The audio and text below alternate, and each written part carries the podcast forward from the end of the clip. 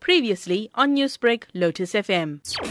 There is work that is already unfolding concerning the storm damaged houses. Companies have been appointed in some areas. They've already begun with the work of rehabilitating those houses, especially those who were affected in 2017 as well. That also includes the supply of material to those informal settlements where people were severely affected. So there is work in progress, but we still also want to caution our citizens that we need to take care of ourselves, especially those who are living along the rivers, because we still have some trouble in relation to heavy rain that are still visiting us.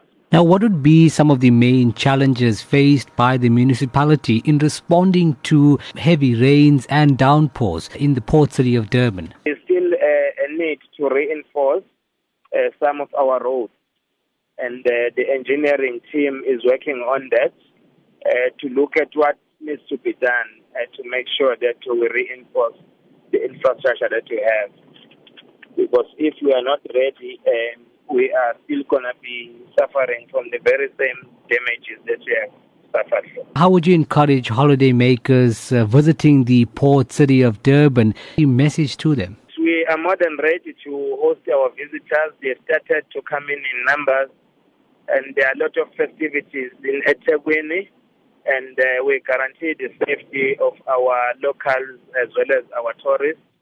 Especially the deployment is highly visible around the areas in malls, that also includes in our townships and inner city and the beaches. We encourage people to be cautious, especially when they are driving, because we need to make sure that we save the lives. But those who are drinking and driving, they are going to face the music, because the law enforcement officers are not going to be tolerating those who just ignore and neglect our road rules.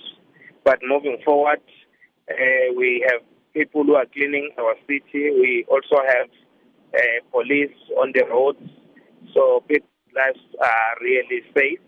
But we also wish to caution people not to leave their valuables on the car seats.